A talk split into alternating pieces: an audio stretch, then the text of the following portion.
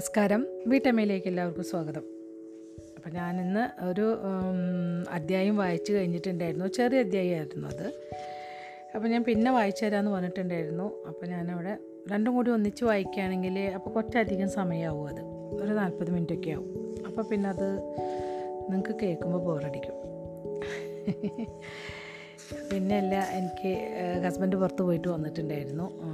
അപ്പോൾ ഫുഡൊക്കെ കൊടുക്കാനായിട്ട് ഫുഡ് കഴിച്ചിട്ടുണ്ടായിരുന്നില്ല. അപ്പോൾ ഫുഡൊക്കെ കഴിച്ചു. വീണ്ടും കഥ വായിക്കാനായിട്ട് വന്നിരിക്കുകയാണ്. അപ്പോൾ നമുക്ക് വായിച്ചു തുടങ്ങാം. അപ്പോൾ കഴിഞ്ഞ അധ്യായത്തിൽ നമ്മൾ വായിച്ചു നിർത്തിയിട്ടുണ്ടായിരുന്ന ഭാഗം. ലാസ്റ്റ് ചെറിയൊരു പാരഗ്രാഫ് ഞാൻ വായിക്കാം.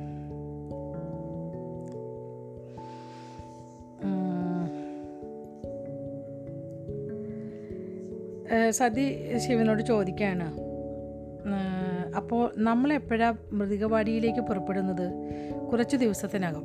ശിവന്റെ മുഖത്തുള്ള നിശ്ചയദാർഢ്യം തിരിച്ചറിയുവാൻ സതി ശീലിച്ചിരുന്നു. ജന്മഭൂമിയെക്കുറിച്ചുള്ള ഉത്കണ്ഠ തന്റെ മനസ്സിനെ നൊമ്പരപ്പെടുത്തുന്നത് അനുവദിക്കാതിരിക്കാൻ അവൾക്കായില്ല. സ്വന്തം രക്ഷയ്ക്ക് വേണ്ടി അവർ കീഴടങ്ങുമായിരിക്കും. അത് സ്വയം പറയാണ് അങ്ങനെ സതി. അപ്പോൾ ഇവിടെയാണ് നമ്മൾ വായിച്ച് നിർത്തിയിട്ടുണ്ടായിരുന്നത്. ഇനി നമുക്ക് അടുത്ത അധ്യായം വായിക്കാം. ദൈവമോ രാജ്യമോ? ഇരുപത്തിയഞ്ചാമത്തെയാണ് അപ്പോൾ നമുക്ക് വായിച്ചു തുടങ്ങാം. മഹാനായ ബ്രഹ്മദേവ ഭൃഗുമുരണ്ടു. അവസാനം ഭൃഗു ദേവഗിരിയിൽ എത്തിച്ചേർന്നിരുന്നു. സ്വദീപിലെ ധർമ്മഗേതിലും മെലൂഹയ്ക്കുമിടയിലായി പുതുതായി നിർമ്മിച്ച പാത കരകവിഞ്ഞൊഴുങ്ങിയ കരകവിഞ്ഞൊഴുകിയ യമുനയിലെ പ്രളയജലത്തിൽ മുങ്ങിയപ്പോൾ ഭൃഗുവിന്റെ യാത്രയ്ക്ക് തടസ്സം നേരിട്ടു. സൂര്യവംശി സാമ്രാജ്യത്തിനും ചന്ദ്രവംശി സാമ്രാജ്യത്തിനുമിടയിൽ ആരോരുമില്ലാത്തൊരു സ്ഥലത്തു ചെന്നുപെട്ടുവെങ്കിലും പാതയോരത്തായി മെലുഹക്കാർ സഞ്ചാരികൾക്കായി നിർമ്മിച്ചിരുന്ന അതിഥി മന്ദിരത്തിലെ താമസ സൗകര്യം ഭൃഗു ഉപയോഗപ്പെടുത്തി. ശീഘ്രം ദേവഗിരിയിൽ എത്തേണ്ടതിനാൽ ഈ സൗകര്യങ്ങൾ അദ്ദേഹത്തെ ശാന്തനാക്കിയില്ല. പർവതേശ്വരന്റെയും ആനന്ദമയുടെയും വരവാണ് അദ്ദേഹത്തിന്റെ മനസ്സിന്റെ സമ്മതം അല്പം കുറച്ചത്. അവിടെ മുതൽ അവർ ഒരുമിച്ചാണ് യാത്ര ചെയ്തത്. യുദ്ധതന്ത്രങ്ങൾ പർവതേശ്വരനുമായി ചർച്ച ചെയ്യുന്നതിന് ഭൃഗു ഈ സന്ദർഭം ഉപയോഗിച്ചു. ആഴ്ചകൾ മാത്രം വേണ്ടിവരുന്ന ദ്രുതഗതിയിലുള്ള യാത്ര യമുനയിലെ വെള്ളപ്പൊക്കം മൂലം മാസക്കണക്കിലേക്ക് നീണ്ടു. ഭൃഗു ദക്ഷൻ പർവതേശ്വരൻ കനകഹാല എന്നിവർ ദേവഗിരിയിലെ കൊട്ടാരം കാര്യാലയത്തിൽ ഒത്തുകൂടി നീലകണ്ഠന്റെ വിളംബരത്തിന്റെ ഓരോ ഭാഗവും പരിശോധിക്കുവാൻ തുടങ്ങി. എനിക്ക് അറിയിപ്പൊന്ന് കാണാമോ മഹർഷിജി? പർവതേശ്വരൻ ചോദിച്ചു. ഭൃഗു ആ ശിലാഫലകം പർവതേശ്വരന് നൽകിയ ശേഷം ദക്ഷന്റെയും കനകഹാലയുടെയും നേരെ തിരിഞ്ഞു. എപ്പോഴാണ് ഇവ സ്ഥാപിക്കപ്പെട്ടത്? കുറച്ചു മാസങ്ങൾക്ക് മുമ്പ് പ്രഭു ദക്ഷൻ പറഞ്ഞു ഈ രാജ്യത്തിനകത്തെ നഗരങ്ങളിലുള്ള എല്ലാ ക്ഷേത്രങ്ങളിലും കനകഹാല കൂട്ടിച്ചേർത്തു. ഇതെല്ലാം ഒരൊറ്റ ദിവസം തന്നെയാണോ സ്ഥാപിച്ചത്? അവ സ്ഥാപിക്കുന്നതിൽ പുലർത്തിയ ശൃംഖല പണ്ഡിതമായ മികവ് കണ്ട് പർവതേശ്വരൻ ചോദിച്ചു. അതെ കനകാല പറഞ്ഞു നീലകണ്ഠന് മാത്രമേ ഇത് ഇപ്രകാരം സംഘടിപ്പിക്കുവാൻ സാധിക്കുകയുള്ളൂ. പക്ഷേ അദ്ദേഹം എന്തിനിത് ചെയ്യണം? അദ്ദേഹം എലുകയെ സ്നേഹിക്കുന്നു. ഞങ്ങൾ അദ്ദേഹത്തെ ആരാധിക്കുന്നു. അതുകൊണ്ട് ഭഗവാന്റെ സൽപ്പേരിനെ താറടിച്ചു കാണിക്കുന്നതിനായി മറ്റാരെങ്കിലും ആയിരിക്കും ഇത് ചെയ്തതെന്ന് ഞങ്ങൾ അനുമാനിച്ചു. ദുഃഖകരമെന്ന് പറയാം. ഞങ്ങളുടെ അന്വേഷണം ഒരിടത്തും എത്തിയില്ല. ആരാണ് യഥാർത്ഥത്തിൽ ഈ പാതകം ചെയ്തതെന്ന് ഞങ്ങൾക്കറിഞ്ഞുകൂടാ നിങ്ങളുടെ ഭരണ സംവിധാനത്തിനുള്ളിൽ രാജദ്രോഹികളുണ്ടോ രാജൻ ഭൃഗു ചോദിച്ചു. ദക്ഷിണ ക്ഷോഭം വന്നുവെങ്കിലും അയാൾക്കത് പുറത്തു കാണിക്കുവാൻ ധൈര്യം വന്നില്ല. തീർച്ചയായും ഇല്ല പ്രഭു. എന്നെ വിശ്വസിക്കുന്നത് പോലെ മെലുവക്കാരെയും അങ്ങേക്ക് വിശ്വസിക്കാം. ഭൃഗുവിന്റെ ദ്വയാർത്ഥം വെച്ചുള്ള ചിരി അദ്ദേഹത്തിന്റെ മനസ്സിലുള്ളത് മറച്ചു വെച്ചില്ല. പ്രവദേശ്വര അങ്ങയ്ക്ക് ഇതിൽ നിന്ന് എന്തു മനസ്സിലായി? ഇതിൽ കുറവൊന്നും ഞാൻ നീലകണ്ഠയിൽ നിന്ന് പ്രതീക്ഷിക്കുന്നില്ല പർവതേശ്വരൻ പറഞ്ഞു. ആ വെളിപ്പെടുത്തലുകൾ കേട്ടപ്പോൾ കനകകാലം ഞെട്ടിപ്പോയി. എങ്കിലും അവർ മൗനം ആവരംഭിച്ചു പക്ഷേ ഞങ്ങൾ അതിനോട് നന്നായി തന്നെ പ്രതികരിച്ചു എന്ന് പറയാം പ്രഭു. ദക്ഷൻ പ്രഭുവിനോട് പറഞ്ഞു ദിവസങ്ങൾക്കകം അവ നീക്കം ചെയ്യുകയും നീലകണ്ഠന്റെ പേര് വെച്ച് ആ ശിലാഫലങ്ങൾ ശിലാഫലകങ്ങൾ ആരോ വ്യാജമായി സ്ഥാപിച്ചതാണെന്നും ആരും അത് വിശ്വസിക്ക വിശ്വസിക്കരുത് എന്നുള്ള മുന്നറിയിപ്പ് മറ്ററി അറിയിപ്പ് അതിനു പകരം അവിടെ സ്ഥാപിക്കുകയും ചെയ്തു. മറ്റൊരു അറിയിപ്പായിട്ടാണ് അതിനു പകരം അവിടെ സ്ഥാപിക്കുകയും ചെയ്തു. കനകകാല അതിന്റെ ഞെട്ടലിൽ ചെറുതായി ഒന്നുലഞ്ഞു ആ അറിയിപ്പുകൾ സ്ഥാപിച്ചപ്പോൾ കനകകാല നേരിട്ടല്ലാതെ ഒരു പാപത്തിൽ പങ്കാളിയാവുകയായിരുന്നു. ഒരു നുണയുടെ ഭാഗമാക്കു ഭാഗമാക്കാവുകയായിരുന്നു. ഒരു നുണയുടെ ഭാഗ ഭാഗ ശോ ഞാനൊന്ന് വായിക്കട്ടെ കേട്ടോ. ഇതിൽ ഭാഗമാ ഭാഗം ബാക്കാവുകയായിരുന്നു എന്നാണ് ഇതിൽ എഴുതിയിട്ടുള്ളത്. അത് ഭാഗമാവുകയായിരുന്നു എന്നാവാം ഉദ്ദേശിച്ചിട്ടുണ്ടാവുക. ചില വാക്കുകളൊക്കെ അതിൽ കൂടുതൽ ചേർത്തുണ്ട്. ചിലപ്പോൾ ഭാഗ ബാക്കാവൂ എന്ന് വെച്ചപ്പോൾ എന്താ മീനിങ് എന്ന് എനിക്കറിയില്ല. ഞാൻ ഉദ്ദേശിക്കുന്നത് അതൊരു അത് ഒരു നുണയുടെ ഭാഗമാവുകയായിരുന്നു. അതാവാം ഉദ്ദേശിച്ചിട്ടുണ്ടാവുക. പക്ഷെ അവിടെ വേറൊരു വേർഡാണ് എഴുതിയിട്ടുള്ളത്. ചിലപ്പോൾ അതിന്റെ മീനിങ്ങും ചിലപ്പോൾ ഇത് തന്നെ ആവാം എന്ന് ഞാൻ വിചാരിക്കുന്നു ഇതുപോലെ ചില വാക്കുകൾ വരുമ്പോഴാണ് ഞാൻ ശരിക്കും കുഴഞ്ഞു പോകുന്നത്. കാരണം ചിലപ്പോൾ ഞാൻ നമ്മൾ മീനിങ് വരുന്ന വേർഡ് വേറെ ആയിരിക്കും. നമ്മളെപ്പോഴും ഉപയോഗിച്ചുകൊണ്ടിരിക്കുന്ന വാക്കുകളാവാം അവിടെ വേണ്ടിയിരുന്നത്. പക്ഷേ ഇതിൽ ചിലപ്പോഴൊക്കെ അവർ വേറെ വാക്കുകൾ ചിലപ്പോൾ ഒന്നോ രണ്ടോ വാക്കുകളൊക്കെ കൂടുതൽ എഴുതണോ ചിലപ്പോൾ ഒരു ദീർഘം കൂടുതൽ അല്ലെങ്കിൽ ഒരു വള്ളി കൂടുതൽ അല്ലെങ്കിൽ അങ്ങനെ കുറേ വ്യത്യാസം അല്ലെങ്കിൽ വാക്കുകൾ തന്നെ കൂടുതൽ. അപ്പോൾ നമുക്ക് വായിക്കുമ്പോൾ ഒരു ബുദ്ധിമുട്ട് പോലെ തോന്നണം. അപ്പോൾ അത് ഒരു വായിച്ചിട്ട് അതേപോലെ വാഗ വായിക്കാൻ പറ്റാതെ ആകുമ്പോഴാണ് ഇങ്ങനെ പ്രശ്നം വരുന്നത്. അപ്പോൾ നിങ്ങളത് ക്ഷമിക്കുമെന്ന് കരുതുന്നു. അവർ തന്റെ പദവി ത്യജിക്കുവാൻ ആലോചിച്ചിരുന്നു. എന്തായാലും ഉടൻ ഒരു യുദ്ധം ഉണ്ടാവുകയാണെന്ന കാര്യം വ്യക്തമായി കഴിഞ്ഞിരുന്നു. തന്റെ യുദ്ധകാല കർത്തവ്യങ്ങൾ എന്തായിരിക്കുമെന്ന് അവർക്ക് വ്യക്തമായി അറിയാമായിരുന്നു. രാജ്യത്തിനോടുള്ള സമ്പൂർണവും ചോദ്യം ചെയ്യപ്പെടാത്തതുമായ കൂറ് തന്റെ കടമകളും ധർമ്മവും തമ്മിൽ നേരിട്ട് ഏറ്റുമുട്ടുന്ന ഒരു സാഹചര്യം അവർ ഒരിക്കലും അഭിമുഖീകരിച്ചിരുന്നില്ല. അമ്പരിപ്പിക്കുന്നതായിരുന്നു ആ ആശയക്കുഴപ്പം. ഈ പ്രശ്നം ഞങ്ങൾ എങ്ങനെ കൈകാര്യം ചെയ്തുവെന്ന് അങ്ങ് കണ്ടുവല്ലോ ദക്ഷൻ പറഞ്ഞു. ഇനി ശിവന്റെ സൈന്യത്തെ എങ്ങനെ തിരിച്ചോടിക്കണമെന്ന കാര്യത്തിൽ ഞങ്ങൾ ശ്രദ്ധ കേന്ദ്രീകരിക്കേണ്ടിയിരിക്കുന്നു. ഭൃഗു ദക്ഷനെ നോക്കി ആംഗ്യം കാട്ടി. ഇത് ഇപ്പോഴല്ല വേണ്ടത് രാജൻ. ആദ്യം ഞാൻ സേനാപതി പർവതേശ്വരനുമായി ചില കാര്യങ്ങൾ സ്വകാര്യമായി ചർച്ച ചെയ്യട്ടെ. സ്വന്തം മനസാക്ഷിയുടെ പ്രഭു പ്രക്ഷുബ്ധതയിൽ അകപ്പെട്ടു പോയിരുന്ന കനകകാല അവിടെ നടന്ന കാര്യങ്ങളൊന്നും ശ്രദ്ധിച്ചിരുന്നില്ല.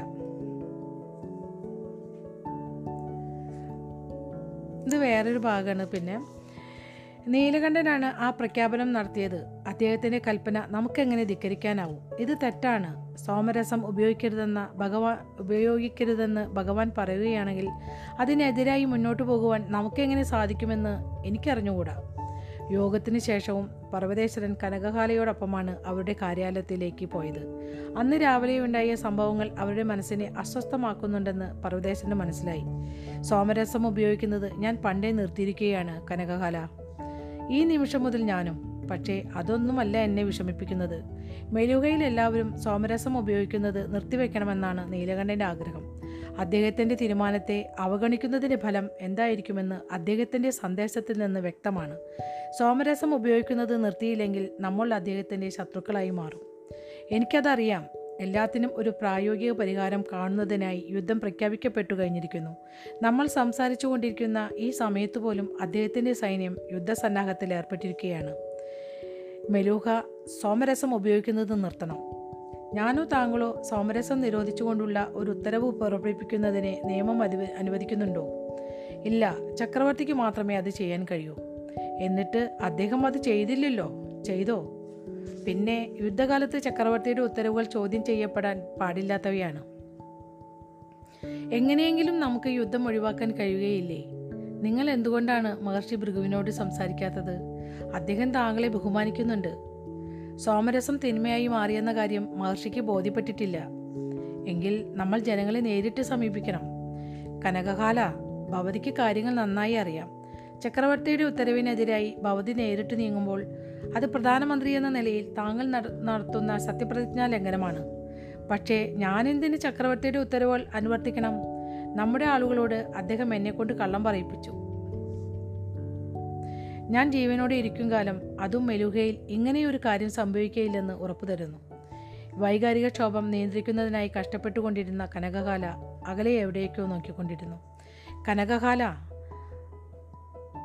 നമ്മൾ മെലുഹക്കാരെ നേരിട്ട് സമീപിക്കുമെന്ന് തന്നെ കരുതുക പർവതേശ്വരൻ പറഞ്ഞു. പ്രതീക്ഷിച്ചതിലും വളരെ നേരത്തെ ജീവിതം അവസാനിപ്പിക്കേണ്ടി വരുന്ന കാര്യം ജനങ്ങളെ നമ്മൾ ബോധ്യപ്പെടുത്തുന്നതായി ബോധ്യപ്പെടുത്തേണ്ടതായി വരും. അതിനു പകരമായി അവർക്ക് നമുക്കൊന്നും നൽകാനുമില്ല മാവില്ല.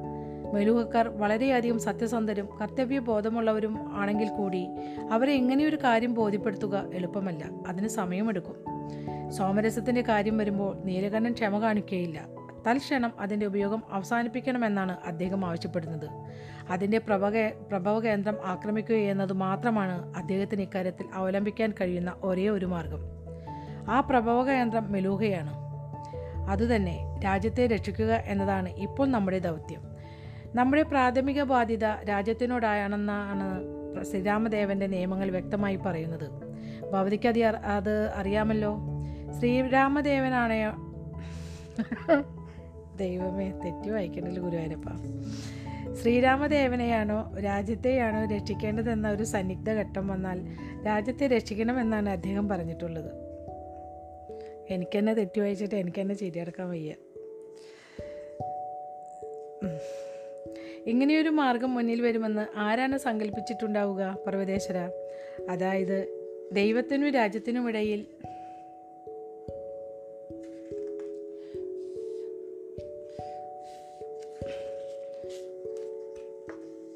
ദേ ചില പേജുകൾ ഇങ്ങനെ ഭയങ്കരമായിട്ട് ഒട്ടിപ്പിടിച്ചിരിക്കുക നമ്മൾ മറിക്കുമ്പോൾ രണ്ടും കൂടി ഒന്നിച്ച് വരികയാണേ. അതാണ് അടുത്തത് വായിക്കുമ്പോൾ സമയം എടുക്കണം ചിലപ്പോൾ. അതായത് ദൈവത്തിനും രാജ്യത്തിനും ഇടയിൽ നിന്ന് ഇതിനെ ഏതെങ്കിലും ഒന്നിനെ നമുക്ക് തിരഞ്ഞെടുക്കേണ്ടി വരുമെന്നുള്ള അവസ്ഥ. പർവതേശ്വരൻ വിഷാദത്തോടെ പുഞ്ചിരിച്ചു. കനകകാല മറ്റെന്തിനേക്കാളും എനിക്കെന്റെ രാജ്യത്തോടുള്ള കടമയാണ് വലുത്. കനകകാല തന്റെ മുണ്ടനം ചെയ്ത തലയോട്ടിയിലൂടെ കൈ ഒഴിച്ച് ഉച്ചയിൽ കെട്ടിവെച്ച കുടുമയിൽ തൊട്ട് അതിൽ നിന്ന് ശക്തി സംഭരിക്കുവാൻ ശ്രമിക്കുന്നതുപോലെ തോന്നി. എന്തൊരു വെല്ലുവിളിയാണ് ഈ വിധി നമുക്ക് നേരെ വെച്ചിട്ടുള്ളത്. ഇത് വിഡിത്തമാണ് രാജൻ ഭൃഗു പറഞ്ഞു. ഇത് വേറൊരു ഭാഗമാണ് കേട്ടോ. ചെറിയ ചെറിയ പാരാഗ്രാഫുകൾ ചിലത് തിരിച്ചിട്ടുണ്ട്. ഇത് വിഡിത്തമാണ് രാജൻ ഭൃഗു പറഞ്ഞു. തന്ത്രങ്ങളെക്കുറിച്ച് കിനാവ് കാണുമ്പോൾ താങ്കൾ മൂന്ന് മാസത്തിനപ്പുറത്തേക്ക് നോക്കുന്നില്ല. അതാണ് താങ്കളുടെ പ്രശ്നം. മഹർഷിയുടെ പ്രതികരണത്തിനായി പ്രതീക്ഷയോടെ അദ്ദേഹത്തിന്റെ കാൽക്കലിരിക്കുകയായിരുന്നു ദക്ഷൻ. യുദ്ധം അപ്പാടെ ഒഴിവാക്കുന്നതിനുള്ള തന്റെ ഉജ്ജ്വലമായ ഒരു പദ്ധതി അദ്ദേഹം മഹർഷിയുടെ മുന്നിൽ അപ്പോൾ തുറന്നു കാട്ടിയതേ ഉണ്ടായിരുന്നുള്ളൂ. അജഞ്ചലനായ ഭൃഗു തന്റെ കൽക്കട്ടിലിരുന്നതുകൊണ്ട് ചക്രവർത്തിയുടെ അടുത്തേക്ക് കുനിഞ്ഞു. നമ്മൾ നീലകണ്ഠനോടല്ല യുദ്ധം ചെയ്യുന്നത്. ജനങ്ങളിൽ അയാൾ പ്രചോദിപ്പിക്കുന്ന ഭക്തിയോടെ ഭക്തിയോടാണ്. അയാളെ ഒരു രക്തസാക്ഷിയാക്കിയാൽ ജനം താങ്കൾക്കെതിരായി തിരിയും. സോമരസത്തിനെതിരെയും അവർ അനിവാര്യമായി അണിനിരക്കും. ദക്ഷൻ അത് അംഗീകരിച്ചു. അങ്ങ് പറയുന്നത് ശരിയാണ് പ്രഭു. നമ്മൾ അവനെ പഞ്ചവടിയിൽ വെച്ച് വധിച്ചിരുന്നുവെങ്കിൽ ജനങ്ങൾ നാഗന്മാരെ കുറ്റപ്പെടുത്തുമായിരുന്നു. ഏറ്റവും നിർഭാഗ്യകരമായ ഒരു പരാജയമാണത്. മറ്റൊരു രാജ് കാര്യം കൂടി രാജൻ. തയ്യാറെടുപ്പ് നടത്തിയിട്ടില്ലാത്തൊരു സൈന്യത്തെ ആക്രമിക്കുന്നത് നീതിക്ക് നിരക്കാത്തതൊന്നുമല്ലെങ്കിൽ പോലും യുദ്ധകാലത്ത് പോലും ലംഘിക്കാൻ പാടില്ലാത്ത ചില മര്യാദകളുണ്ട്. സമാ സമാധാന ദൂതനെയോ അല്ലെങ്കിൽ സന്ദേശവാഹകനെയോ വധിക്കുന്നത് പോലുള്ള നടപടി. തീർച്ചയായും പ്രഭു മറ്റെവിടേക്കോ ശ്രദ്ധ മാറിപ്പോയ ദക്ഷൻ പറഞ്ഞു. ദക്ഷന്റെ മനസ്സ് അദ്ദേഹത്തിന്റെ പദ്ധതികൾ പരിഷ്കരിക്കുന്നതിനുള്ള ശ്രമത്തിൽ ഏർപ്പെട്ടിരിക്കുകയായിരുന്നു. രാജൻ അങ്ങ് ഞാൻ പറയുന്നത് ശ്രദ്ധിക്കുന്നുണ്ടോ? രോഷത്തോടെ ഭൃഗു ചോദിച്ചു. സ്ഥലകാലബോധം വന്ന തൽ ദക്ഷൻ തൽക്ഷണം മുഖമുയർത്തി. തീർച്ചയായും മഹർഷേ. ഭൃഗു നെടുവേർപ്പെട്ടുകൊണ്ട് ദക്ഷനോട് പുറത്തു പോകാൻ സൂചിപ്പിക്കുന്ന മട്ടിൽ കൈവീശി. ഇനി മറ്റൊരു ഭാഗമാണിത്. പർവതേശ്വരൻ തന്റെ വീടിനകത്തേക്ക് കട നടന്നു കയറി. നടുമുറ്റത്തെ ചുറ്റി മുകളിലേക്ക് നീണ്ടുകിടക്കുന്ന പടികൾ ഓടിക്കയറുന്നതിനിടയിൽ അദ്ദേഹം പരിചാരികയെ നോക്കി തലയാട്ടി. ആദ്യത്തെ നിലയിലെത്തി കഴിഞ്ഞപ്പോൾ അദ്ദേഹം എന്തോ ഓർക്കുന്നത് പോലെ തോന്നി. നടുമുറ്റത്തേക്ക് അഭിമുഖമായി നിൽക്കുന്ന കോണിപ്പടിയുടെ തട്ടിലേക്ക് അദ്ദേഹം അടങ്ങി വന്നു. രതി എന്താ സ്വാമി? പരിചാരക ചോദിച്ചു. ആനന്ദമയി ദേ ആനന്ദമയി ദേവി പാലിലും പന്നീർ ദലങ്ങളിലും കുളിക്കുന്ന ദിവസമല്ലേ ഇന്ന്? പർവതേശ്വരൻ ചോദിച്ചു. അതേ പ്രഭു ഞായറാഴ്ച ഒഴികെ എല്ലാ ദിവസവും ചൂടുവെള്ളം ഞായറാഴ്ച പാലും പനിനീർ ദളങ്ങളും ചേർത്തുള്ള കുളി. പർവതേശ്വരൻ പുഞ്ചിരിച്ചു. എങ്കിലത് തയ്യാറായോ? അത് സമ്മതിച്ചതുപോലെ അവൾ പുഞ്ചിരിച്ചു. തന്റെ ഇതുവരെയുള്ള ജീവിതകാലം മുഴുവനും അവൾ പർവതേശ്വരനെ സേവിച്ചിട്ടുണ്ടെങ്കിലും കഴിഞ്ഞ കുറച്ച് ദിവസങ്ങളിൽ അദ്ദേഹം പ്രകടിപ്പിക്കുന്ന ആഹ്ലാദം അവൾ ഇതുവരെ കണ്ടിട്ടില്ലായിരുന്നു. പുതിയ സാമനിയോടൊത്തു വന്ന പുതിയ സാമനയോടൊത്തു വന്നതിന് ശേഷമാണ് അദ്ദേഹത്തിൽ ഈ മാറ്റം കണ്ടു തുടങ്ങിയത്. ഇനി ഏതു നിമിഷവും അത് തയ്യാറാണ് പ്രഭു. അത് തയ്യാറായി കഴിഞ്ഞാൽ ദേവിയെ അറിയിക്കുക. ശരി പ്രഭു. ശേഷിച്ച രണ്ടുവരി ഗോവണിപ്പടികൾ അതിവേഗം ഓടിക്കയറി അദ്ദേഹം മുകളിലുള്ള തന്റെ സ്വകാര്യ അറയിലെത്തി. താഴെ നിരത്തിൽ നടക്കുന്ന കാര്യങ്ങൾ നിരീക്ഷിച്ചുകൊണ്ട് ആൻഡമായി മട്ടുപ്പാവിൽ ഒരുക്കിയിരിക്കുന്ന സൗകര്യപ്രദമായ ഒരു കരസ് കസാരയിൽ ഇരിപ്പുണ്ടായിരുന്നു. തുണി കൊണ്ടുള്ള ഒരു മേലാപ്പ് പോക്കുവേലിനെ മറച്ചു. പർവതേശ്വരം തിടുക്കപ്പെട്ട് ഓടി വരുന്ന ശബ്ദം കേട്ട് അവൾ തിരിഞ്ഞു നോക്കി. എന്താ ഇത്ര തിടുക്കം? ആനന്ദമായി പുഞ്ചിരിയോടെ ചോദിച്ചു. വിടർന്ന മന്ദഹാസത്തോടെ പർവതേശ്വരൻ ഒന്ന് നിന്നു. നിനക്ക് സുഖം തന്നെയല്ലേ? എന്നറിയാനായി ഓടി വന്നതാണ്. ആനന്ദമായി പുഞ്ചിരിച്ചുകൊണ്ട് പർവതേശ്വരന്റെ പർവതേശ്വരനെ അടുത്തേക്ക് വിളിച്ചു. മെലൂഹയുടെ സർവസൈന്യാധിപൻ ആനന്ദമയുടെ അടുത്തു ചെന്ന് അവളിരുന്നിരുന്ന കസേര കയ്യിലിരുന്നു. പർവതേശ്വരന്റെ കൈത്തണ്ടയിൽ തലചാർച്ച് ആനന്ദമായി താഴെയുള്ള കാഴ്ചയിൽ കാണുന്നത് തുടർന്നു. കമ്പോളങ്ങൾ അപ്പോഴും തുറന്നു കിടന്നിരുന്നു എങ്കിലും ഉച്ചത്തിൽ സംസാരിക്കുന്ന വാചാലന്മാരായ ചന്ദ്രവംശികളെ പോലെയായിരുന്നില്ല മെലൂഹയിലെ പ്രജകൾ. വളരെ മര്യാദ പാലിക്കുന്നവരായിരുന്നു അവർ. അവിടുത്തെ പാതകളും വീടുകളും ജനങ്ങളും എല്ലാം സൂര്യവംശികളുടെ ഉന്നത മൂല്യങ്ങളായ അടക്കവും അന്തസ്സും ഏകാത്വവും പ്രകടമാക്കുന്നവയായിരുന്നു. ഞങ്ങളുടെ തലസ്ഥാന നഗരി കണ്ടിട്ട് എന്തു തോന്നുന്നു? പർവതേശ്വരൻ ചോദിച്ചു. അതിശയകരമായ ആസൂത്രണ മികവും ചിട്ടയും അനുഭവപ്പെടുന്നില്ലേ? ആനന്ദമയുടെ ചുണ്ടിൽ വഴങ്ങിക്കൊടുക്കുന്ന മട്ടിലുള്ള ഒരു ചെറു പുഞ്ചിരി ഹൃദയഭേദകമാം വിധം നിറം കെട്ടതും ചൈതന്യവുമില്ലാത്തതുമായ നഗരം. പർവതേശന് പൊട്ടിച്ചിരിച്ചു. ഈ നഗരത്തിന് നിറം പകരുവാൻ നീ തന്നെ ധാരാളം. അപ്പോൾ ഈ ഭൂമിയിലായിരിക്കും ഇനി എന്റെ മരണം. പർവതേശന്റെ കൈ കൈക്കുമുകളിൽ തന്റെ കൈ വെച്ചുകൊണ്ട് ആനന്ദമായി പറഞ്ഞു. അതിന് മറുപടിയായി പർവതേശനെ കൈപ്പടം തിരിച്ച് അവളുടെ കയ്യിൽ പിടിച്ചു. എന്തെങ്കിലും വാർത്തകൾ ആനന്ദമായി ചോദിച്ചു. ഭഗവാൻ മെലൂഹയുടെ അതിർത്തിയിൽ പ്രവേശിച്ചുവോ? ഇതുവരെ ഒരു വിവരവുമില്ല. പർവതേശ്വരൻ പറഞ്ഞു പക്ഷേ അയോധ്യയിൽ നിന്ന് പക്ഷിദൂതന്മാരാരും വരുന്നില്ല. എന്നതാണ് ഏറ്റവും വേവല വേവലാതിപ്പെടുത്തുന്ന വിവരം. ഉത്കണ്ഠ മൂലം നിവർന്നിരുന്നപ്പോൾ ആനന്ദമയുടെ മുഖത്തെ ഭാവം മാറി. അയോധ്യ കീഴടക്കപ്പെട്ടുവോ? എനിക്കറിഞ്ഞുകൂടാ ഓമലേ. അയോധ്യയെ കീഴടക്കുവാൻ ആവശ്യമായത്ര ആളുകൾ ഭഗവാനോടൊപ്പമുണ്ടെന്ന് ഞാൻ കരുതുന്നില്ല. രൂപകൽപ്പന മികച്ചതല്ലെങ്കിലും നഗരത്തിൽ നഗരത്തിന് ഒന്നിനു പിറകെ ഒന്നായി ചുറ്റുന്ന വൃത്താകൃതിയിലുള്ള ഏഴ് മതിലുകളുണ്ട്. സൈനികർക്ക് ആവശ്യമായി പരിശീലനം ലഭിച്ചിട്ടില്ലെങ്കിൽ പോലും ഈ മതിലുകൾ കനത്ത സുരക്ഷ തന്നെയാണ്. ആനന്ദമായി രോഷത്തോടെ കണ്ണുകൾ അടച്ചു. അവരുടെ നേതൃത്വം ദരിദ്രമാണ് പർവതേശ്വര. പക്ഷേ സൈനികർ ധീരന്മാരാണ്. എന്റെ രാജ്യത്തെ എന്റെ രാജ്യത്തെ സൈനിക മേധാവികൾ വിഡ്ഢികളായിരിക്കാം. പക്ഷേ സാധാരണക്കാർ അവരുടെ രാജ്യത്തിനു വേണ്ടി കഠിനമായി പോരാടും.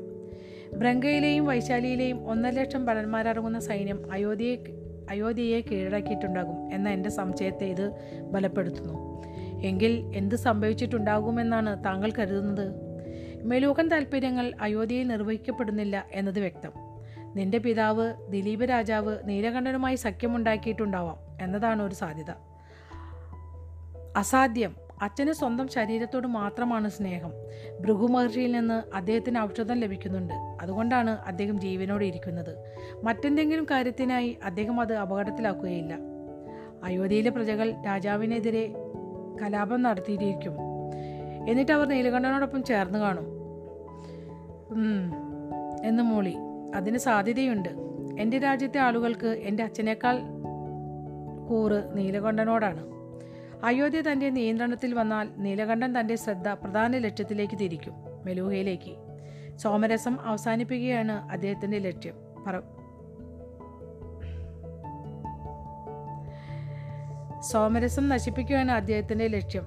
പർവ പർവതേശ്വര എന്നാവും ഉദ്ദേശിച്ചിട്ടുണ്ടാവുക. പർവ എന്ന് മാത്രമേ എഴുതിയിട്ടുള്ളൂ അവിടെ. ചിലപ്പോൾ ഷോർട്ട് നെയിം വിളിക്കുകയായിരിക്കും പർവ എന്നുള്ളത്. അനാവശ്യമായ നശീകരണത്തിലൊന്നും അദ്ദേഹം ഏർപ്പെടുകയില്ല. അദ്ദേഹം എന്തിനത് ചെയ്യണം? അത് നിങ്ങളുടെ ജനങ്ങൾ അദ്ദേഹത്തിനെതിരെ തിരിയാനിടയാക്കും അദ്ദേഹം സോമരസത്തെ മാത്രമേ ഉന്നം വയ്ക്കുകയുള്ളൂ. പൊടുന്നനെ പർവതേശന്റെ കണ്ണുകൾ മലക്കെ തുടർന്നു തീർച്ചയായും രഹസ്യമായി സോമരസം നിർമ്മിക്കുന്ന നിർമ്മാണശാലയും അതിലെ ശാസ്ത്രജ്ഞരുമാണ് അദ്ദേഹത്തിന്റെ ലക്ഷ്യം. അത് അവസാനിപ്പിച്ചു കഴിഞ്ഞാൽ സോമരസത്തിന്റെ വിതരണം നിലയ്ക്കും. അതില്ലാതെ ജീവിക്കുവാൻ പരിശീലിക്കുക മാത്രമാണ് ആളുകളുടെ മുന്നിലുള്ള വഴി. താങ്കൾ പറഞ്ഞത് ശരിയാണ്. അതാണ് അദ്ദേഹത്തിന്റെ ലക്ഷ്യം. രഹസ്യമായി സോമരസം നിർമ്മിക്കുന്ന കേന്ദ്രം എവിടെയാണ്? എനിക്കറിഞ്ഞുകൂടാ. പക്ഷേ ഞാനത് കണ്ടുപിടിക്കും. അതെ നിങ്ങളത് കണ്ടുപിടിക്കണം. എന്തായാലും ഇനി അങ്ങോട്ട് അയോധ്യയിലേക്ക് സന്ദേശങ്ങൾ അയക്കരുതെന്ന് ഞാൻ കനകഹാലിയോട് പറഞ്ഞിട്ടുണ്ട്. പർവതേശ്വരൻ പറഞ്ഞു ശത്രുവിന് കൂടുതൽ വിവരങ്ങൾ നൽകുകയായിരിക്കും അതുകൊണ്ടുള്ള ഫലം. അയോധ്യ അവരുടെ നിയന്ത്രണത്തിലായി കഴിഞ്ഞിട്ടുണ്ടെങ്കിലും അവരിപ്പോൾ മെലൂഹയിലേക്ക് തിരിക്കും. താമസിയാതെ അവർ മെലൂഹയിലെത്തും